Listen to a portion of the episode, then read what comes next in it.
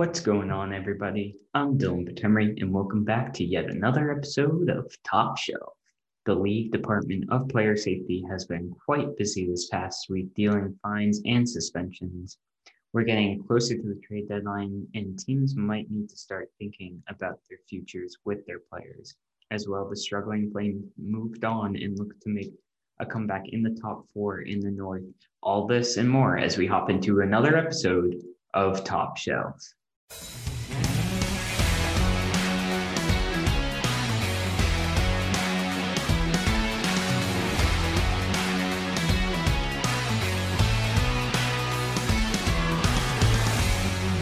Alrighty, everyone. Welcome to our 10th episode of Top Shelf. Thank you all for all of you who have been listening. It's been so much fun to be able to just talk about hockey and let you all know my opinions and update you guys on the league and what's going on. Um, moving into a bit of more sad news, Walter Gretzky, the father of the great one, Wayne Gretzky, passed away on Thursday at the age of 82. Walter was known as Canada's hockey dad, who was remembered as a kind, humble, and generous man by the Oilers organization. On Saturday, all of the Oilers players wore a helmet decal on their back honoring Walter. At the Canucks versus Maple Leafs game, they held a moment of silence before the game in honor of Walter, and the Maple Leafs even spoke out Walter with their pregame puck pyramid.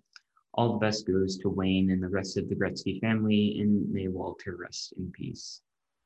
Moving into Canadian uh, Canadian hockey team, the struggling Flames fired head coach Geoff Ward on Thursday and have replaced him with Daryl Sutter. Sutter had been the head coach from 2002 to 2006 and GM from 2003 to 2010 for the Flames the Flames were just 11, 11 and 2, placing them just ahead of the Senators in the North. Ward, who took over last year and led the Flames to the eight seed, eventually losing out to the Dallas Stars in the Western Conference first round, becomes the second coach to be fired this year behind Claude Julien. Since beginning with the Flames, Sutter is 0-1 and 1. He has said that they have the core to a Stanley Cup contender with a top line center, D-man, and goalie, and they need to fill out the rest of the blueprints in order to get there. Um, I was wondering what is killing this Flames team. And I think part of it might be the division alignment. The Flames are about mid park in every single category across the league, yet sit second to last in the North. The problem isn't that the, the problem is that they aren't scoring enough for the North Division. The North Division has seemed to be one of the most lackluster in defense and high octane in offense um, with tons of goals and almost no defense. Markstrom isn't having the best of years yet. I don't think it's his fault. I think he's actually been playing quite well. I think that the Flames are lacking depth. Their third line isn't really the best. It's more of a hitting line, checking line, as they like to call it. But their fourth line doesn't have much skill on it either. So they're not really getting production from any of the bottom six, which uh, you kind of need in the league nowadays. You can't just have, well, you could have a star player, but you, you always need that depth scoring at some point, especially in the playoffs. If you want to be a Stanley Cup team, you got to have that bottom six who, when they match up your top two lines, you got to get that depth scoring. Um, I also think they're missing a star player this season. Sean Monahan and Johnny Gaudreau just haven't, neither one of them has stepped up to be that star player to lead this team. In fact, Elias Lindholm has been their best player on the team. Yeah, he's been playing above his expectations, but not to star level. There's no player on the team that you go, wow, like, oh my God, I have to play that guy this game. That, that just hasn't been the case for the Flames this year. Normally, it's like oh my god, I gotta go up against Johnny Gaudreau. He's if I give him any space, he's gonna snipe one on me. Their scariest player is Tkachuk, who's an animal out there, but isn't much to like. He hasn't played. He's played okay. He's played pretty much through standard, but Gaudreau or Monahan, or actually, in fact, both of them have to play amazing for this Flames team to be good.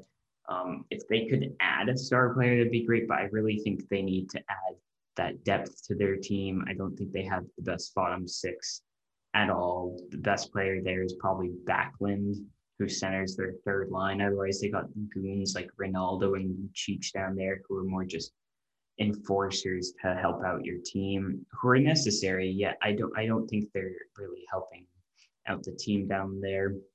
I think the key is to try and get Gaudreau and Sean Monahan going. The NHL has been busy this year dealing out suspensions, the most recent one, which came with Dante Fabbro of the Nashville Predators, who got suspended for two games for an elbow to the head on Hurricanes forward Brock McGinn. Uh, when I went and looked back at this hit, uh, the hit was ultimately avoidable by Dante Fabbro, and he could have just gone shoulder to shoulder. He brought his elbow up high and hit hit him right in the head. It did, it did not look good. Luckily, Brock McGinn was all right. He did receive a two minute minor in the game, probably should have been a five minute major. Fabbro had a hearing with the Department of Player Safety, and it was determined today, just came out that he would serve a two game suspension, which I think is reasonable. Um, and you could argue it could be more, but I think two games is good, especially for Fabbro, who hasn't really had that history of going for dirty hits and stuff like that. Unlike the next player we're going to be talking about, Tom Wilson, who also received a suspension for boarding on Bruins Brandon Carlo. Now, he did not receive any in game penalty and played throughout the remainder of the game. Brandon Carlo actually had to be brought to the hospital. Luckily, he's been brought out. Uh, he had some concussion symptoms. Uh, he hasn't come back and skated with the team yet. They'll probably keep him and evaluate him. Tom Wilson received a seven game suspension by the Department of Player Safety. And while the hit, when I, I looked back at it, um, it might not have been the easiest one for him to avoid clocking him in the head with a high hit but this is Wilson's fifth suspension since 2017. So I think it's it's just for him to serve that length of a suspension. While I'm not sure if it was as bad as Fabbro's, this is re- repetitive, and you just can't take that as the NHL. Wilson is a scary player out there on the ice, and when he connects, it's gonna hurt. And especially he hit Brandon Carlo's six foot five in the head, like that really just shouldn't be happening. Um, we don't we don't want to see a guy repetitively injuring people. That's why I think the seven game length is right for him, even though Faber might have had a worse hit and a more avoidable hit. Wilson, while being that scary grinder type of guy, he's he's much more than that to the Capitals. Uh, he has quite some amazing skills. He's a top six player in their lineup, and they really need him to stay out of trouble and out of the penalty box. If they want to win another cup, he's going to be a key contributor there. Wilson, a player who every team hates to play against, but if you've got a player like Tom Wilson on your team, you absolutely love him. But he really just has to try and stay out of trouble and away from the suspensions and any more suspensions could be dangerous to Tom Wilson. And even if they're not the worst, it, repeating repetitive offenses are going to get you suspended more and more games.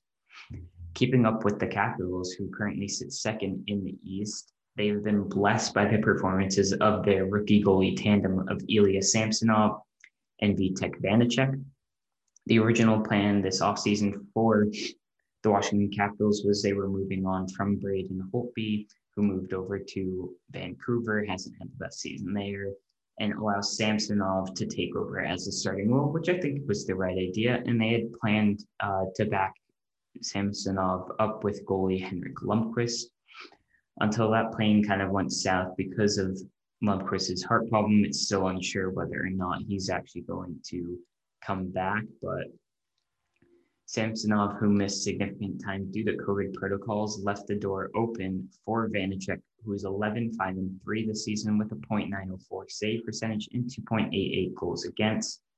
Samsonov is 3 0 and 1 and 907 save percentage and 2.45 goals against since coming back.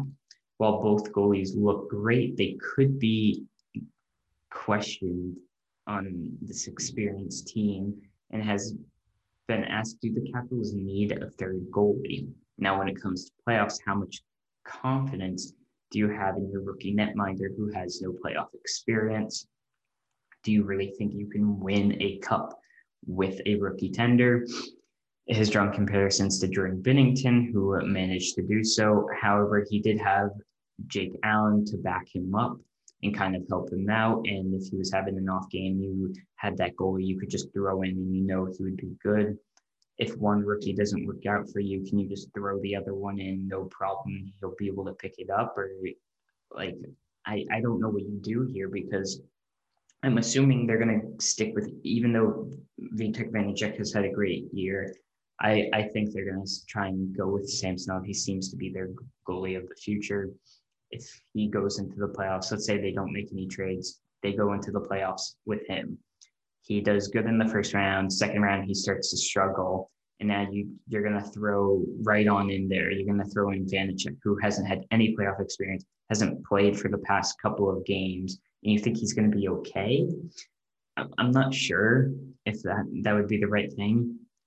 I think I, the idea might be looming in Washington's head as we get closer to the trade deadline targeting a veteran goalie who only has one year left on their contract and they would most likely need it to be one year because they're with their cap situation they're going to need the other team to retain a lot of the salary because they don't have a lot of cap cap space you're looking at goalies like Antti Raanta, Jonathan Bernier, or James Reimer. Not to necessarily start. They're going to keep Ilya Samsonov probably as their starter, but you'd be looking for that backup tender who, if you need to throw in for a game or two or give that rookie goaltender some advice in the playoffs, that you you have him there to help out your rookie goalie, and you're not just going in with two rookies. Now, I, I don't know where the Henrik Lundqvist situation sits. I, I doubt he will come back this year. So I think really Washington at some point, maybe they make it at the latest possible time. Maybe they wait till the trade deadline maybe someone else gets injured. I don't know. They do have Craig Anderson on their team. Craig Anderson is not good, and nor does he have a lot of experience. So I, I do see them possibly um, going after a goaltender, a veteran goaltender with one year left on their contract. The final thing we're going to be talking about with the Capitals is Alexander Ovechkin. Now, I'm not going to be talking about his foolish act on Trent Frederic. We're going to move past that and talk about what he's known for, and that's his scoring. Ovi, who scored his 714th goal this past Saturday, now sits just three behind the great Phil Esposito on the scoring list, who is sixth all time. Now, Ovi, in my opinion, no matter where he finishes in the goal standings all time, I, th- I think he's the greatest scorer of all time. Even though I'm not the biggest fan of comparing players of different generations just because of how much the sport has changed. It was definitely easier to score back then than now with how trained goalies are and their equipment in the lower scoring games. Ovechkin now sits 180 goals behind the great one, and I do think that he has a chance to catch him.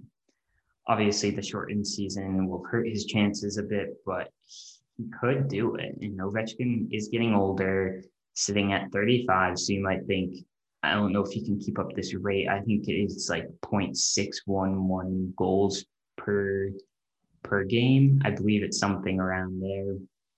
Um, and I think if he plays four more seasons, he would need about 45 goals a year, including making the playoffs, where if he stays with the Washington Capitals, shouldn't be a problem. That's another story about his contract they haven't agreed on a contract yet, but they also haven't started talking about it. And Ovi seems completely open to staying with the Capitals, so that shouldn't be a problem. But I think 45 goals a season for the next four years, I think that's very doable for the Great Eight. Um, it's all it's all gonna fall on to if he can stay healthy. As long as Ovechkin's managed to do that in his career, staying healthy, I think that's the biggest thing of why he can reach it. He just has hopefully stay healthy. Knock on wood that he stays healthy. Um, and while you might think that oh, Ovi's going to slow down, he's not going to be that fast skater with amazing hands. He, he doesn't need that. He has the best shot ever. He's not going to lose his shot. He can basically be counted on for 20 goals a year just from the power play. If if you watch the Washington Capitals power play, just look at Ovi the entire time he just he basically doesn't need to move. He sits like just above the the circle right there on the left half boards, just waiting for a one timer. He just asks for it, rips a shot, and he scores it. And he's he's basically guaranteed 20 goals just from that one spot on the power play. So I don't think it should be an issue. And I really hope that we get to see him break Gretzky's record because that's something people thought m- might never ever be broken. And the fact that we could get to see it would be amazing. Obviously, it'll take a couple years, but I think I think Ovechkin's going to do it. Mathew Barzal has candidate for goal of the year after his amazing between the legs goal he scored against Hutton of the Sabres. Go give it a look if you haven't seen.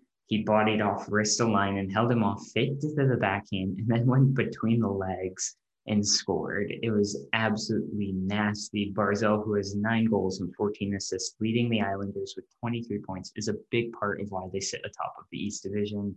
Uh, Barzal, who was questioned whether or not he'd stay there looks to be fitting in quite nicely and might look to stay with the New York Islanders on time after they thought maybe he'd be getting moved to another team. News with the Chicago Blackhawks, who Kirby Dach practiced with the time. Uh, excuse me, Kirby Dach practiced with the team for the first time on Monday uh, since he broke his right wrist in the pre-tournament of the World Juniors for the team of Canada. He had surgery on December 29th and was expected to be out for somewhere like four to five months. Uh, he's going to travel with the team on their six game road trip, uh, but not expecting him to play. He's just going to be with them so he can be skating, moving, and practicing with the team. There's no intention of them rushing back the 20 year old who's young. They don't want to risk any re injury or anything like that, especially for a man of his potential and just how young he is. Um, the centerman played in his rookie season last year. He had 64 games and put up eight goals and 15 assists for the team. Uh, he could be looking to play closer to the end as Chicago is still in the race and trying to make a playoff push. Uh, Dach was a great talent that they thought they were going to have this season and lost him along with they also lost Jonathan Toews, hence why they thought they were going to be just in a rebuild year and not contending. But now, now with them con- contending, they're trying to make the playoffs. If that push does get a little closer and narrower, you think they might bring back Dach just to have that extra firepower. He can play either center or right wing. I know Kane has been doing well with Pius Suter up there, so maybe you throw him down there on the second line. But regardless, Kirby Dach could be a great secondary scorer for them if they need it and making that playoff push. In other news with the Blackhawks, defenseman Brent Seabrook has retired due to an injury with his right hip. He took out an ad and said, quote, thank you for letting a 20-year-old kid from Western Canada call this city home for my entire 15-year National Hockey League career. Thank you for allowing me to play the game I love in front of you. Thank you for accepting my family and me as a part of your community. Thank you for all the cheers and the energy, the cups, the parades, the memories. This may be goodbye for now, but Chicago will forever be my home and I will always be a Blackhawk. To the best fans in all of sports, I say again, thank you. Seabrook said this and took it out and said thank you to all of the Chicago fans. He was drafted 14th overall by Chicago back in 2003. He was a part of that Blackhawks dynasty, winning three Stanley Cups. He ranks third in all times games with the Chicago Blackhawks with 1,114. He had 103 goals and 361 points as well with that team. Finally, the Tampa Bay Lightning, who won this 2020 Stanley Cup, are expected to raise their banner in front of their fans on Saturday in what they're calling the, the reopening for their arena, where fans are finally welcome back at limited capacity, of course. They are expected to raise the banner up in front of all of their fans. While the banner had been revealed at their home opener this season, they wanted to wait for the fans to be able to raise it all the way up and get the right ceremony and appreciation that the team deserves as they put it up into the rafters. And so to close out today's episode, of course, we will have my three stars and your league leaders. So going right on in, coming in at number three, speaking of the Tampa Bay Lightning, is Victor Hedman. He had a goal and four assists for five points and was a plus one in the Lightning's past four games where they are 3 0 1. Hedman leads all defensemen in points and looks to be on track for another season as one of the best defensemen in the league, and a big reason why the Tampa Bay Lightning have had such great success this year and in the past. At number two is Rickard Rakell, who had four goals and four assists for eight points and a plus four in the past four games for the Ducks. They are two, one, and one in those past four, and Rakell now has 19 points on the year. However, it doesn't seem like there's much that he can do to help out with this struggling Ducks team who sits last in the West. And finally, at number one is Aaron Ekblad, who had three goals and four assists for seven points and a plus two in the Panthers' last four games, where they are three and one.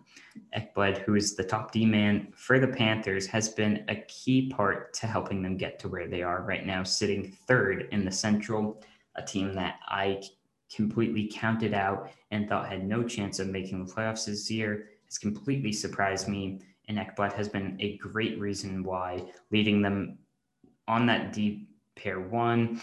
Uh, great offensive player, as well a great defensive player, good power play quarterback for them. He comes in at number one for my star of the week. Now, the league leaders where Connor McDavid, surprise, surprise, still leads assists and points with 30 assists and 45 points. Austin Matthew leads the league with 20 goals, is currently dealing with a wrist injury, which was said to kind of hindering his shot right now, but we'll see how he can keep up with that. Kirill Kaprizov still sits atop with rookies, has 19 points. Petr Mrazek of the Carolina Hurricanes leads in goals against with 0.99 and a save percentage of 0.955. And Marc Andre Fleury, who's been having a phenomenal season, stands alone for shutouts with four. Andrei Vasilevskiy of the Tampa Bay Lightning will round out our league leaders, standing on top of the league with 16 wins, leading all goalies. So that is going to do it for this episode. Thank you all so much for listening to our 10th episode. So happy we've gotten to this milestone. Maybe we can make it to 100. Who knows? Hopefully, you guys stick out with me. We discussed about the firing the second coach this year. We'll keep track and look to see if any other teams look to fire their coach and move on. Uh, we saw some suspensions happen and keeping the close eye on Ovi's chase at Gretzky, which will take some time, but I think it's interesting, and I think he, I really think he can do it. We talk about so much more. I can't wait for next episode. Make sure to follow me here on Spotify. I'll catch you all next week for another episode of Top Shelf.